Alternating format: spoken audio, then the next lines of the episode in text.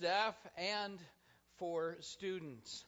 Praying God's blessing upon uh, you, and, and we're praying for those who are involved not just in public or in private or the Christian school, but those who are homeschooled, those who will be online in some way, cyber schooled, all of that.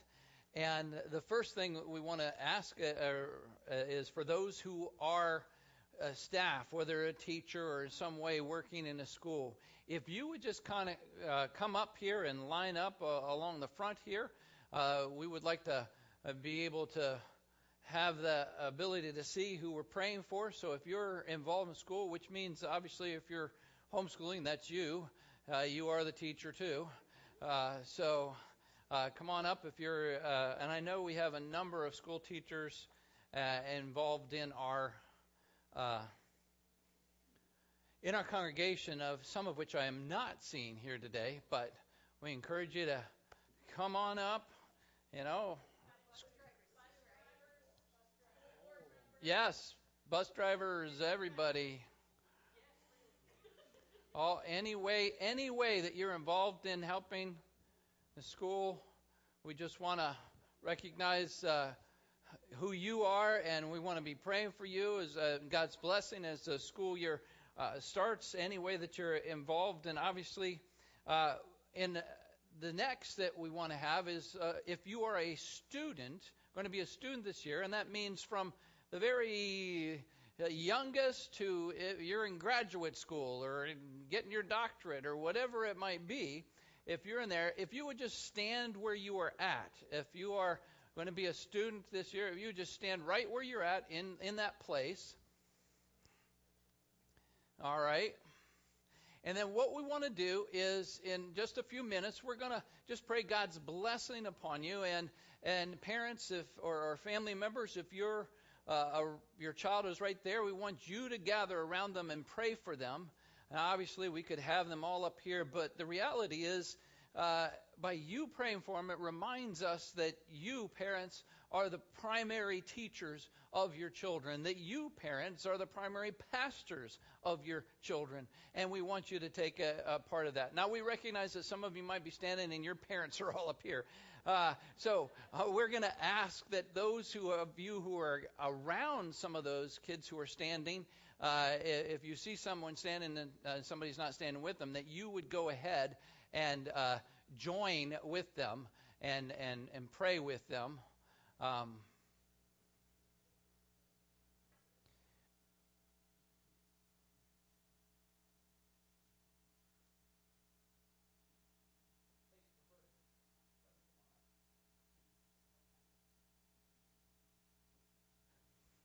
Okay, I want to make sure everybody's together as we pray. By the way, as we're getting this, after the service today, there is a special, there will be a special surprise for uh, t- uh, kids and youth out in the lobby for you. So, uh, special size kids and youth out in the lobby. For those of you who are staff, the special surprise will be when school starts. No, we're going to pray God's going to work in a mighty way. Let's let's pray together. Gracious Heavenly Father, we come recognizing that this is a day on this Sunday that you have made, and we rejoice and are glad in it. And we know that. We've come to worship you. But you know what? Tomorrow, Monday, or Tuesday, whenever school starts for these people, that will be the day you have made as well. And we want to rejoice and be glad in that. Lord, we thank you that whether or not each of those uh, children or the staff here feels like they are ready, you are ready. You have a plan. And you hold each and every one of those who are here standing in your hand. As we begin this school year, Lord, we recognize that some are excited, but some are just anxious. Some are looking forward to it, some are fearful for a multitude of reasons. I pray that you'd help us to keep our eyes on you and know that you grab hold of our hand. As you say in Isaiah, you grab hold of our hand and you say to us, Do not fear, you will help us. So help each to know your peace like a river flow upon and through and carry them through this year. Or we pray that you'd help them uh, to not be focused on what they do not have, but what they do have, what you have given. We pray that you would give patience in this new year to all. And what for some will be a, a new process. For some who are here today, it, it is a, a, new school, a, a new way of doing school, even. Lord, we pray that you will lead through that. That you are concerned as we seek first your kingdom and your righteousness, all things will be added to us. Everything that we need, you will take care of. And so we pray that you would be glorified in all of this, in both the staff and the student. Today, Lord, we pray for those students to adjust to these things that may be different. We pray that you would guide them each step of the way, that you would provide for them, that they you would help them to learn, to do well in school, to focus on their schoolwork, that you would bring people along their path, not only uh, family and parents, but staff and even other students to help and encourage them. And may they be willing to receive that encouragement for all the social interactions that may take place, whether it be in their own family or with uh, students and staff. We pray that your Spirit would lead in love and you would help people to respond and not react that you would keep them from giving in to peer pressure. Instead, submit to you, Lord Jesus, to make wise choices. Help those interactions. Give them the courage to stand up for what they believe and to speak the word of life to others. Ultimately, we pray for that good relationship, uh, respect, and compassion that would be there as your protection upon each child through the school year would be not just upon them physically, but emotionally, mentally, spiritually, in every way, because we know the battle of life will touch all of these areas, and that you would deliver them from any false or foolish ideologies, that you would keep them from evil, from harm, that your shield of faith would surround them on all sides. Oftentimes they're told to watch their step. Lord, we pray that you would direct their steps that as Isaiah 30 says, that they could hear that voice, your voice, saying, This is the way, walk in it. Whenever they turn to the right or to the left, may it be clear that you have set a right path for them. Help each student to be strong and courageous, to not be afraid, to not be discouraged, for you, Lord God, will be with them wherever they go as much as we believe and know without a doubt that you are here with us today in this place, you will be with your children, your people, wherever they go, including school and in between. Bless them. Lord, bless the, the staff and the teachers. We pray that you would meet all their needs according to your riches in Jesus. I recognize that some will, will be parents and homeschoolers and and or directing cyber schooling, maybe for the first time. And Lord, we pray you would enable and empower each of them. Give them the extra grace that they need to transition from being their children's uh, school teachers, so to speak, to being uh, the children's parents in the home life. We pray there would be that supernatural peace in the homes. Lord, that you would allow that to take place in the different schools between staff and parents. Guide the teachers to make wise decisions in each of these school environments. For those who are having to make the decisions, uh, those higher up, so to speak, that are making decisions that affect everybody, give them the wisdom that they need and give everyone patience, not only with the kids and the parents and staff, administration, but the perseverance to press through, to not be overwhelmed, but to be overcomers in Christ Jesus, who gives them strength that they need for each day and the task. Lord, I pray that you have called each of these. As much as it may be for some a, a job, it is as well a ministry. They are being sent out even from here to those places where they will interact with other people, with other stu- with the students. Lord, may they recognize this ministry is empowered and can be empowered by you to bring light into darkness, whatever it might be. And that all that they do, and their efforts, even if they can't see it, will never be in vain. Father, finally, we pray for the parents that you would give them wisdom to lead their child through this next school year. Direction, if there's still some needing direction about what to do, but that you give generously a wisdom for all those who lack, and as well, you enable us to be able to do all things through you, who gives us strength.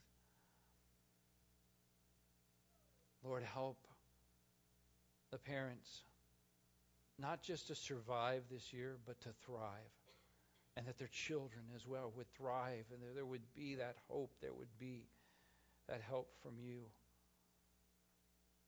Keep them healthy, grounded in your word, standing in your power that is needed to raise a child in today's world. Help them to create an atmosphere in their home that encourages not only their child's learning, but their child's love of you. Thank you for the wisdom and the temperance they need. Lord, we pray for all that this next school year will be a blessing and not a burden because of you. Bless these, each and every one, for the task that is set before them. And I pray that the fruit of the Holy Spirit would be evident and growing in all. And that your light would shine through each and every one in a way that shows you, Jesus. Whether it be within their own home or in the public schools, in everything in between. May your light shine as you bless your people that blessing is meant to be passed on. And so we commit them all into your hands. And in the name and the authority of Jesus Christ, we pray. Amen and amen. Lord bless you all.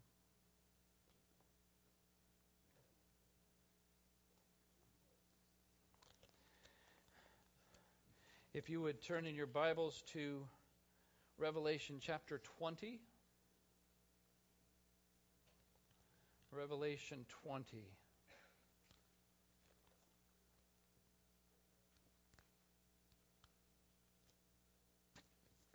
And we want to continue to remember to pray for these. Continue to remember pray in your homes. If there are things, hopefully you all know that there are things that come up and you need prayer, that you can contact us at the church. You can contact me. You can put a prayer request on the prayer chain. Polly is ready at any time, and uh, there are many different ways that we can do this. We want to uh, see God work in a, in a great way this year, no matter what's going to, uh, how it's going to happen.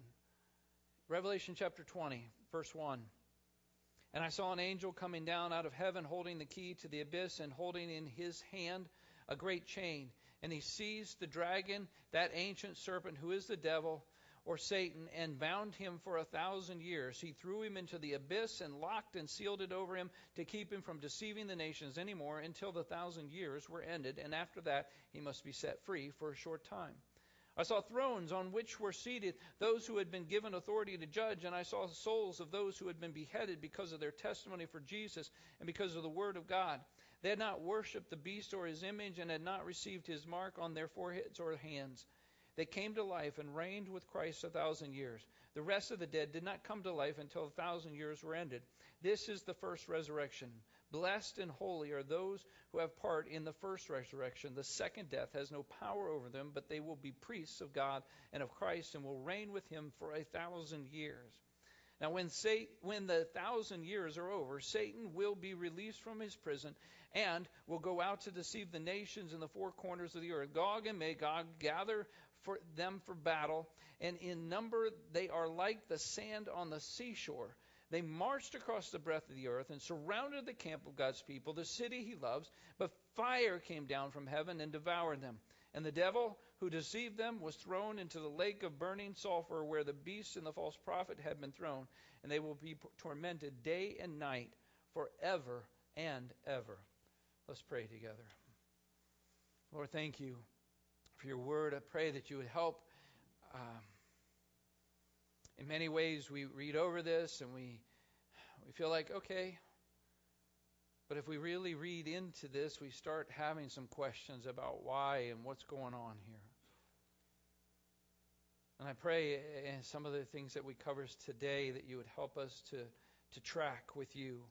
Did you help me to speak your words? Help eh, as much as I want you to help me to make it clear, Lord, I, I know that you need to do a work beyond anything I can say. We can grasp not only what's being said, but what its importance is for today. So move and work as only you can. In Jesus' name. Amen. All right. I was uh, I was reading this week, according to a, a, a new survey from Probe Ministries, which seems to confirm what other surveys that I've heard about and read about, that born again Christians have experiencing has a, have experienced a, as they say, quote, a startling degradation in their Bible beliefs in the past decade. The survey included more than 3,000 in the U.S. between ages of 18 and 55, and it shows that born again Protestants experienced the greatest level of decline in Bible based beliefs from 2010 to 2020. During that decade, the percentage of people who agreed with core Christian doctrines fell from 47% to 25%. Although many people still label themselves as born again Christians, they can have a false view of Jesus Christ and, embrace a pluralistic worldview. The drop in Bible based beliefs among young adults went from 15 to 5%.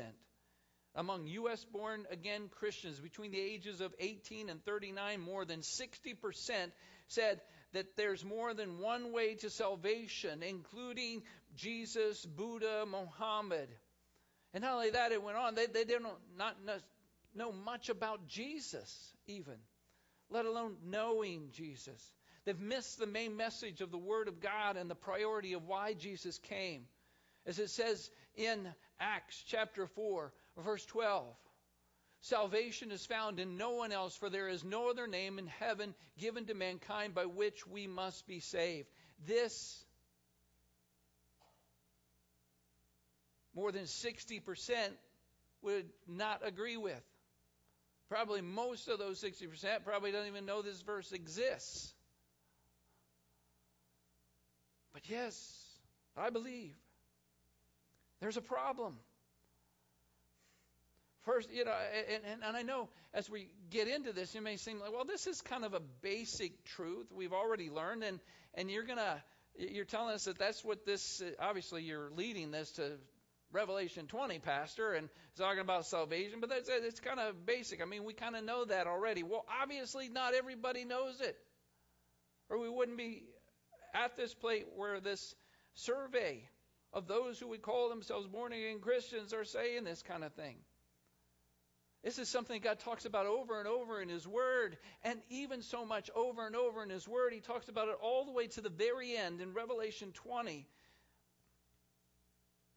We may find it hard to believe, but in the end times, the salvation message will be just as important, if not more so, than it is today, because in that day, as much as we're saying and this is just one survey, but other are similar, is as much as we're saying that 60% who say they are Christians who are a part of all of this and truly believe, 60% are saying Jesus is not necessarily the way or the only way. There'll be even less. There'll be even more, I guess I should say. There'll be even more saying that, quite possibly in the millennium, when his kingdom comes things are going to be better and yet in some ways worse for those who claim to be believers. Here's the thing if we're trying to just boil it down today. We need to grasp the primary importance of salvation now and forever. It's not just about right now and talking about it, you got it and you check it off your list. It is forever. It is a consistent and constant message. We need to grasp. And with this eternal salvation message, there are two key points that we look at that are drawn out of here, uh, are, are the application of what we're learning in Revelation chapter 20. And the first point is in the end, we are still only sinners that need salvation. In the end, we are still only sinners that need salvation. Last week, we looked at the exciting news in verse 1 of chapter 20, right? The angel came out holding the hand. And in verse 2, he seized the dragon, the ancient serpent, who is the devil or Satan, and bound him for a thousand years. Woohoo! You know, all right, we, we got that. It's, exciting uh, what took place. But look at verse 7. When the thousand years are over, Satan will be released from his prison. What? I mean, think about It. actually there was a hint in verse 3, which we, when we were reading verse 3, it talks about how he was thrown, locked, the key uh, sealed and locked and all that stuff, so it would keep him from deceiving the nations anymore until the thousand years were ended. And after that, he must be set free for a short time. Satan was not thrown Satan was thrown into this big abyss and locked up. He was not thrown into the lake of fire where the beast and the false prophet was. And so some people would be like, What? Why? Why, why didn't just deal with Satan once and for all? Why not finish the fight? Finish him there in verse 2. Finish him. And not only that, why let him loose?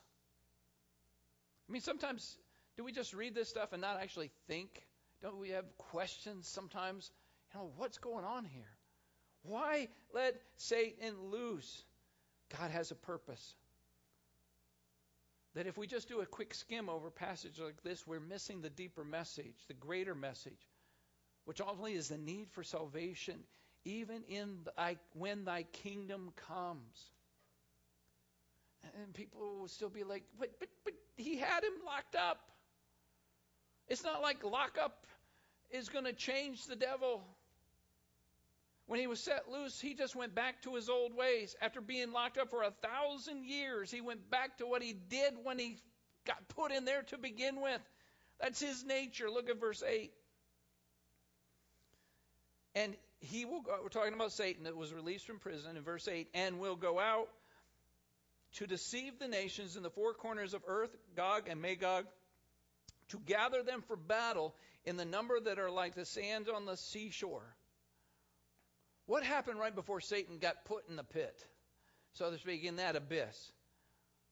He was got people in the big battle, and Jesus comes down riding on the white horse, beats them all, and puts locks Satan up. He had a thousand years in there, and what's he do as soon as he gets out? Hey, I think God ought to start a war with God again. Ah, it's his nature, that who he is, and that's what's going on. And, and it says that he went out and deceived people across the whole world, stirred up a rebellion against Christ. Christ, who had for the thousand years before this literally reigned on the earth. Note, as it says in verse 8, it says, Those gathered with the devil numbered the numbers of those who gathered in battle against God will be like the sands on the seashore. Okay, here's something else. Have you thought about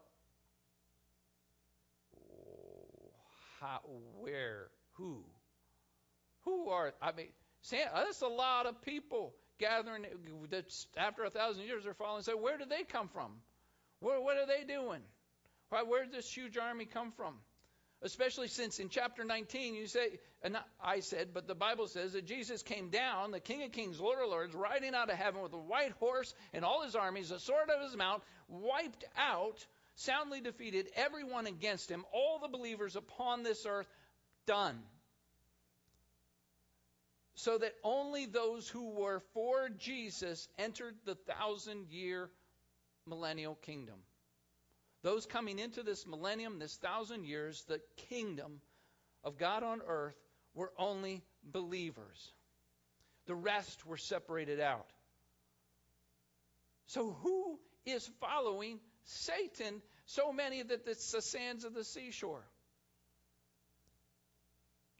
Because those who entered into the millennium were those who, many of those we know who came down with him, had already entered into Jesus' presence. They were believers who had already gone through the Bema Seat judgment. We talked about that. You can look at it previous messages. Uh, those who had already received their glorified heavenly bodies. They were on the Lord's side forever. You receive your heavenly glorified body. You're good. You're in. There's, there's no, you know, you're not going against God. They all entered the thousand year reign with Jesus. His second coming was not just the beginning of the millennium, his second coming was a new beginning for all Christians, for all who are followers of Christ. By the way, just to make this clear, this thousand years, which is the same meaning as a millennium, that those words mean the same. Those thousand years, this millennium reign, is not heaven yet. All right? We're not talking about heaven. It may seem like heaven on earth, but it is that right here on this earth. We're not home yet. Jesus sets his reign before heaven comes. So if only believers are entering the millennium, who ends up on Satan's side? Who gives in to the sin of rebellion against God? And we read about who's there. Look at verses 4 to 6 in our passage here in Revelation 20. I saw the thrones on which were seated those who had been given authority to judge, and I saw the souls of those who had been beheaded because of their testimony for Jesus and because of the word of God. They had not worshipped the beast or his image and had not received his mark on their foreheads or their hands. They came to life and reigned with Christ a thousand years.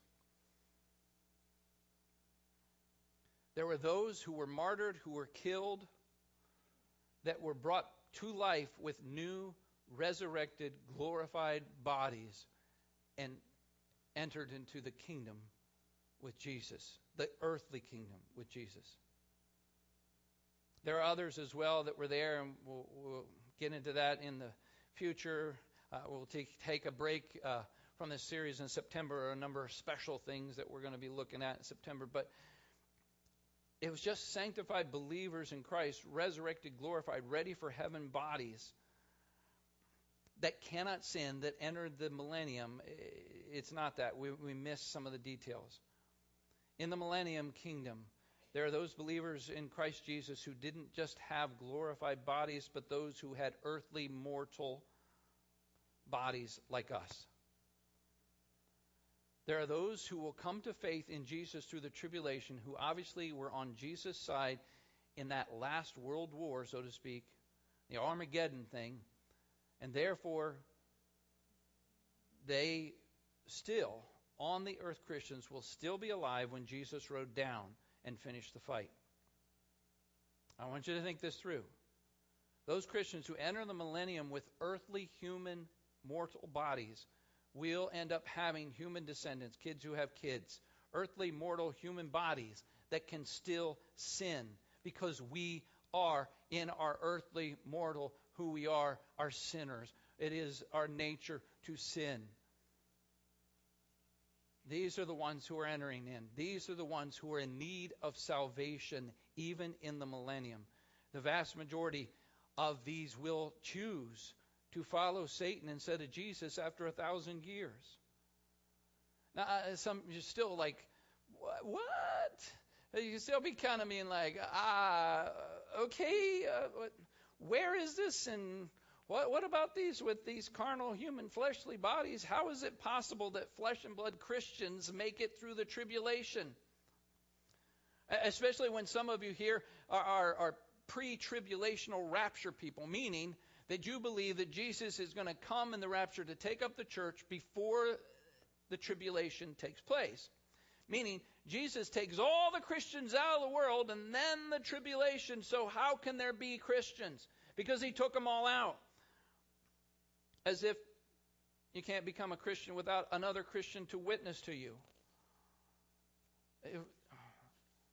It is our responsibility to witness. It is our responsibility to tell others about Jesus, but we don't save anyone. Only Jesus saves. And the church and Christians completely out of the tribulation doesn't change the fact that the Holy Spirit is still there, is still here. Because the Holy Spirit is God. He and God is omnipresent. He is everywhere. He doesn't suddenly cease to exist someplace. He is everywhere. The Holy Spirit will still be there. And it is the Holy Spirit's conviction that turns us to Christ. It is the Holy Spirit who, through Him, redeems us into new life. And somebody, okay, okay, but how are there Christians in the tribulation? You still haven't really said that. I know the Holy Spirit could do it, but first of all, there are a lot of people right now who know Jesus, who know that or about that Jesus is a Savior who came and died on the cross to save us, but they've chosen not to believe. Right? How many of you have people in your life that you've shared the good news about Jesus? You've said something to them, and they just have said, I get what you're saying. It's not that I don't understand. I hear you clearly, but that's not for me. Right? So imagine when suddenly all the Christians that they know, the real Christians they know, are gone out of this earth, and the tribulation is happening, and things are going bad. Don't you think there's gonna be a little light bulb going on? I think I missed my flight. Okay? I think I missed my flight. And maybe they were right.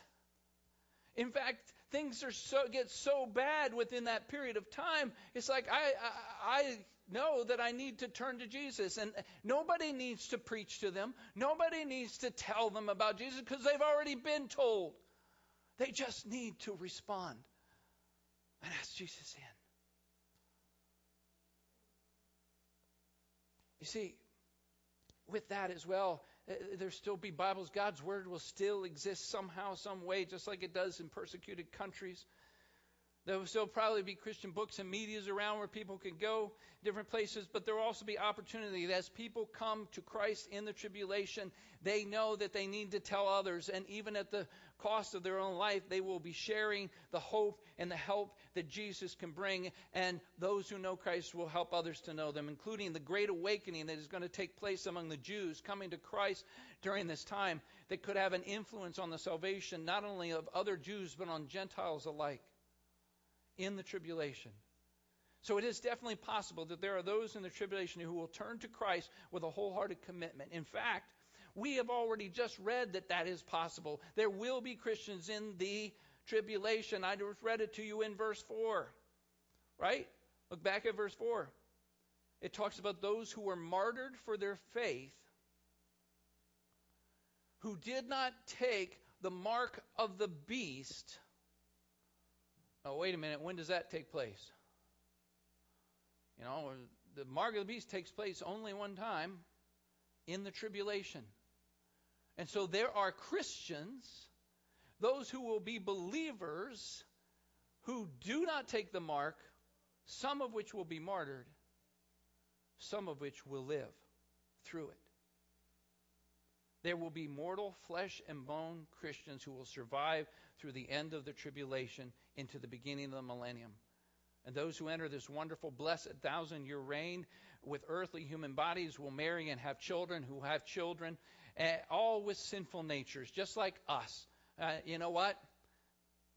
We each have sinful natures. Those of us who have children, guess what? Did we any? I mean, maybe at first we thought they were perfect, but right? We know.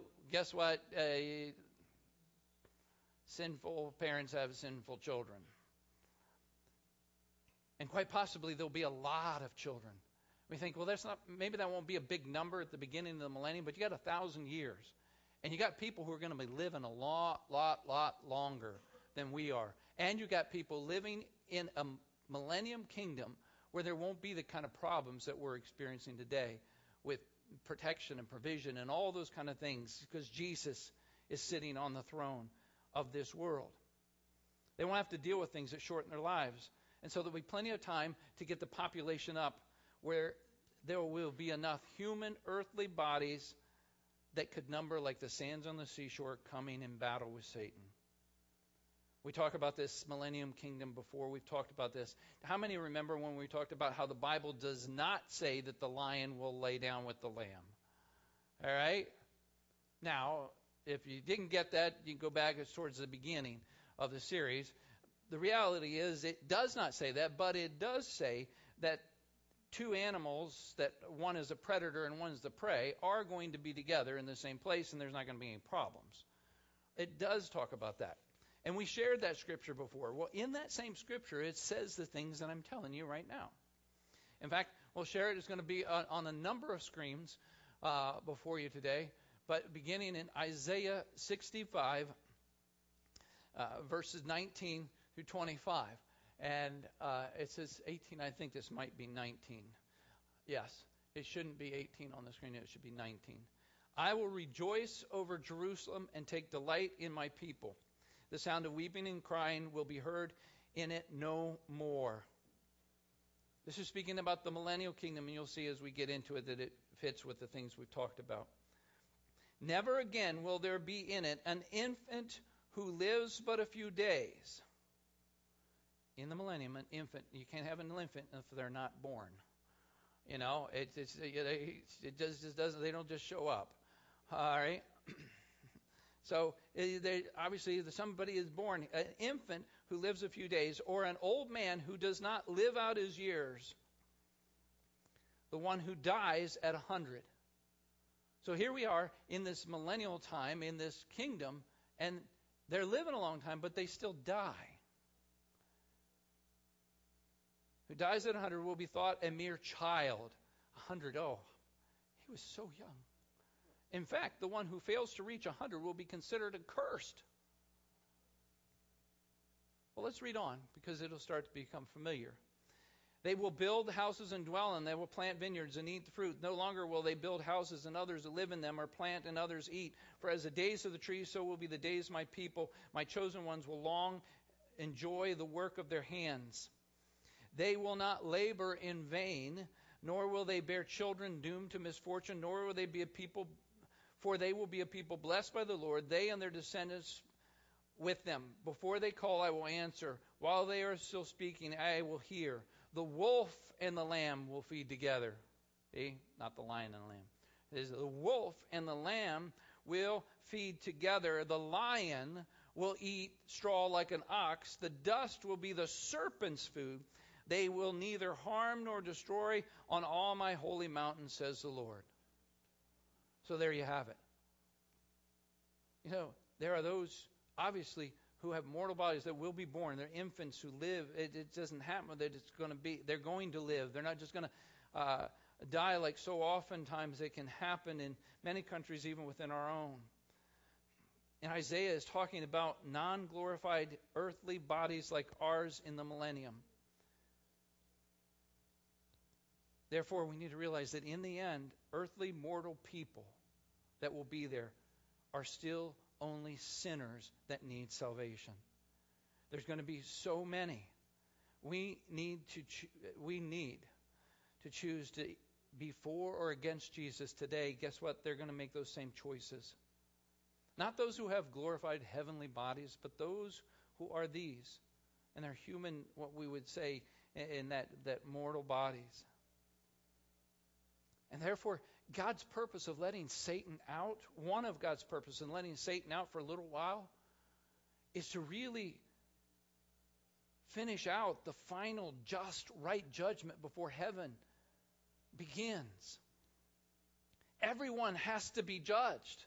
There are those who have already received their, their heavenly bodies, their new glorified bodies. They've already gone through the judgment. They're with Jesus. But there are those who have been born and those who have died, those who have been through the millennium who still will be judged. And before that, that's where Satan showing the difference once again that we are sinners apart from Jesus. Once again, Satan showing the primary importance of salvation. And so someone will question, how could it be, how could people follow Satan when it's a millennium kingdom? I mean, influenced. Uh, you know, yeah, Satan's not there for a thousand years, so they're not following him. But Jesus is. He's right there. How, how could they give in? I, even if Satan's not there to tempt people, we need to understand that doesn't mean there's no temptation to sin. And we need to stop blaming Satan for everything that we do or bad or say. It's all it's on our own and we are responsible on our own. James chapter 1 verse 14 to 15. But each person is tempted when they are dragged away by does it say Satan? What's it say up there? Their own evil desire. I hope that's what it says up there. You guys are like glassed over here, I'm not sure. But their own evil desire then, after desire is conceived, it gives birth to sin, and when it is grown, full grown, gives birth to death. You see, whether Satan is there in the world or not doesn't change whether sin is there because sin's in here. And we need to recognize this and our need as sinners. Said before, Jesus is reigning on the throne in that kingdom on earth. It's not heaven yet. So today, not all sin that we commit can be blamed on Satan. It is our flesh, it is our humanness, it is our, ten, uh, our tendency to sin. It says in Romans 3 that it is written, There is no one righteous, not even one. There is no one who understands. There is no one who seeks God. All have turned away. All have together become worthless. There is no one who does good, not even one. And no one who does good, not even one, even in the millennium where Jesus is seated on the throne, there will still be sinners that Satan will sift out, so to speak, and bring about. Sinners that need salvation. That brings us that second point. In the end, Jesus is still the only Savior that is needed for salvation. Satan, loose, people will follow him but they really weren't led away from Jesus by Satan because they never belonged to Jesus to begin with. He was never really their Savior. Satan can tempt, Satan can deceive, but he cannot control, he cannot make us do something. And you say, the devil made me do it. No. In the end, it's our choice who we're following. To follow Satan. And somebody said, well, I'm not following Satan. Well, that's good. But you still have to make a choice of whether you're following Jesus. There are those who blame not just Satan, but their circumstances for the reason that they don't faithfully follow Christ today. Maybe you've heard somebody say that. I, just, it's, it's too hard. Being a Christian today is just too hard. There's too much temptation. There's too much evil. I, my life has way too many trials and tribulations, troubles in my life. It's just, it's too much of a struggle to really, truly follow Christ. They say, you know, if, if my life was different, if I didn't have some of the difficulties, it would be no problem to follow Jesus if I had no problems. That's basically what people are thinking. I mean, no problem to follow Jesus if I had no problems. Yet the reality is, in the millennium, in the thousand years where Jesus is reigning, Satan, who had been pulling strings, he's out of there. They don't have to deal with him in the millennium, and they don't have to deal with many of the problems and evils that we have to deal with today, that we're experiencing. In that near perfect, near heaven experience in that thousand year kingdom reign of Jesus. The difficulties will not be there like they are. And yet, what happened? In a place where Jesus was seated on the throne of the earth, where it is his government going on, in a place where we didn't have all this need for provision and protection and all those kind of things. You know, the lion, uh, lion eats the, the straw. It said the wolf and the lamb are are laying down together, kind of thing. You know, are, are there there together. Well, this this in this place it was so good. People still turned against Jesus and followed Satan. It's not about your circumstances that is keeping you. It is forget all those excuses that we are using that just are just that. It's just like today. There are those who have it good, but they take it for granted how much they, how good they really have. They forget how they got the good, what God does people reject and turn against God when it was good in the millennium. You can take Satan out, you can take circumstances out, but it doesn't take the sin out of us that we all fall short of the glory of God and what He wants. Our need is that Jesus is the only Savior, only way. Eh, we are, we're not sinners because that's what we do, but because who we are. It's our nature. And we need a Savior, Jesus. Only He can do that. Along these lines, maybe you've heard someone say, well, okay, but when you're saying that I need Jesus to be Savior, I hear what you're saying, I get that, but I'm one of those people that need to see it to believe it. Have you ever heard someone kind of say those kind of things? I got to see it to believe it. In other words, they, they say, I would believe Jesus if I could just see him right here in front of me, in person. If I could just see him doing some great things, if I, if I could just, you know, know and see he's the king, he's really in control, then I would trust Jesus. Guess what? That's what exactly they have will have in the millennium. Is Jesus right there in person, in charge, doing it all. And they still will rebel against him. It's still excuses to say, if I just could see it, that's just an excuse.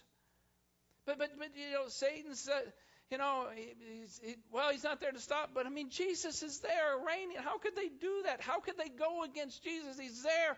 He's got it. Everything's good. How could they possibly go against that? How could they miss that Jesus is the only Savior that is needed for salvation? And while it may seem hard to believe, think about it for a moment. Satan was in the very presence of Jesus in heaven.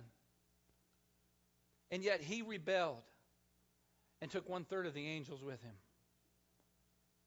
He was right there. I said, well, that's Satan. Uh, that's not a person. It's an angel. Okay, how about Judas? Walked with Jesus, heard Jesus teach, saw Jesus do miracles right there, everything about it, and yet Judas turned on Jesus. How about one more example? In the beginning, the perfect environment in the Garden of Eden. Everything that God wanted, everything was good, everything was right, and God was right there with Adam and Eve in person, walked with them. And yet they chose not to trust in the Lord, but to rebel against Him. So it is not hard to believe that people who are going to be born in the millennium, when Jesus is reigning, will somehow turn against him. It's what was, and it's what's going to continue to be until we recognize that we, as sinners, need Jesus as Savior. I know, obviously, we see Jesus more and more and, and are wondering how people could do that, but uh, uh, they surely they see him, they believe. Yeah, our problem is uh, the way we define believe. They believe Jesus is right there. They believe that Jesus is real, that Jesus is the King of that world. But here's the thing: you believe, James 2:19 says, "In God, God is one. You do well." The demons also believe and shudder. The demons aren't saved; they're not going to be saved, but they believe. They believe the facts. The problem is the faith they don't have. And that's the problem that will be in the millennium, and that is the problem that is today. People who know all the facts would agree with the facts and not even even argue about it, but have not made that step, have the faith. Those who know about him but do not know him. Sitting in our churches today have not trusted in Jesus Christ alone for salvation, just like in the millennium. Do not know. It, see, it's not just enough to know about Jesus. You have to know him in a personal, vital relationship. That's what Jesus says in John 17, 3. This is eternal life. What is it about having eternal life? That is that you know you, the only true God, and Jesus Christ, whom you've sent. This is what salvation is about. But understand, as often happens, the people who started in the millennium, the Christians who had mortal bodies, who started in that millennium, were all out for Jesus because you had no choice when you go through the tribulation. You were either for or against. I mean, you made the choice. But as it happens, generation after generation gets farther and farther away from God. Unless we do something about that. We need to recognize.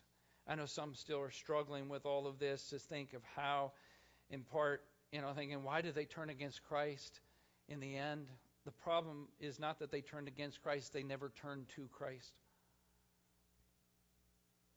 This godly kingdom ruled by Jesus, and yet they themselves were not ruled by Jesus. They had not surrendered to his rule in their hearts and their life.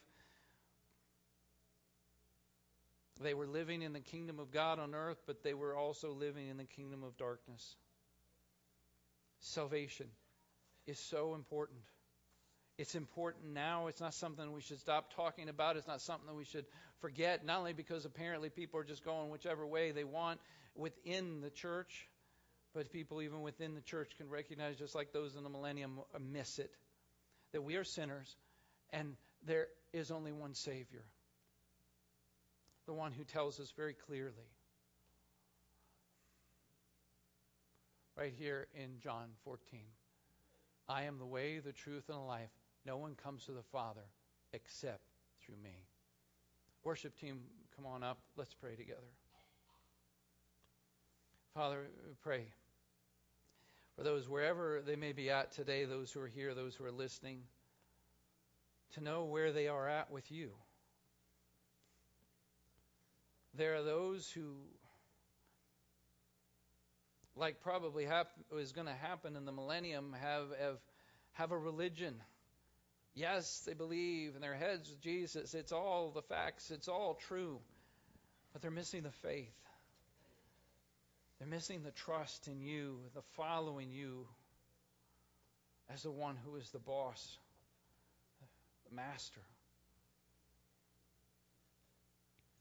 Lord, help us to hold on to the priority of salvation, not just the day we made some decision, but throughout our lives, salvation continues.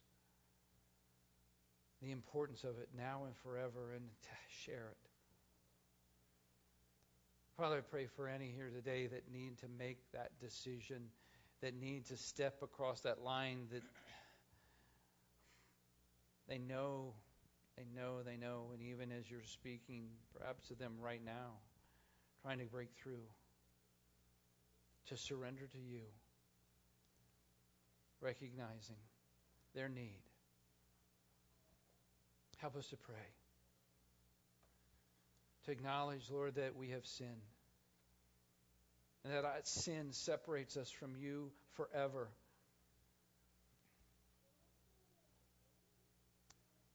and that we need your forgiveness. For what you did on the cross, we need not just the forgiveness, but we need you to be the Savior of our life, to save us. And we thank you for what you did on that cross for us. You died and you rose again. And that sacrifice made the way for us to have a right relationship with you. Lord, come into our lives. Take control. We surrender. Not just believing with our head, but with all our heart. Trusting you and you alone.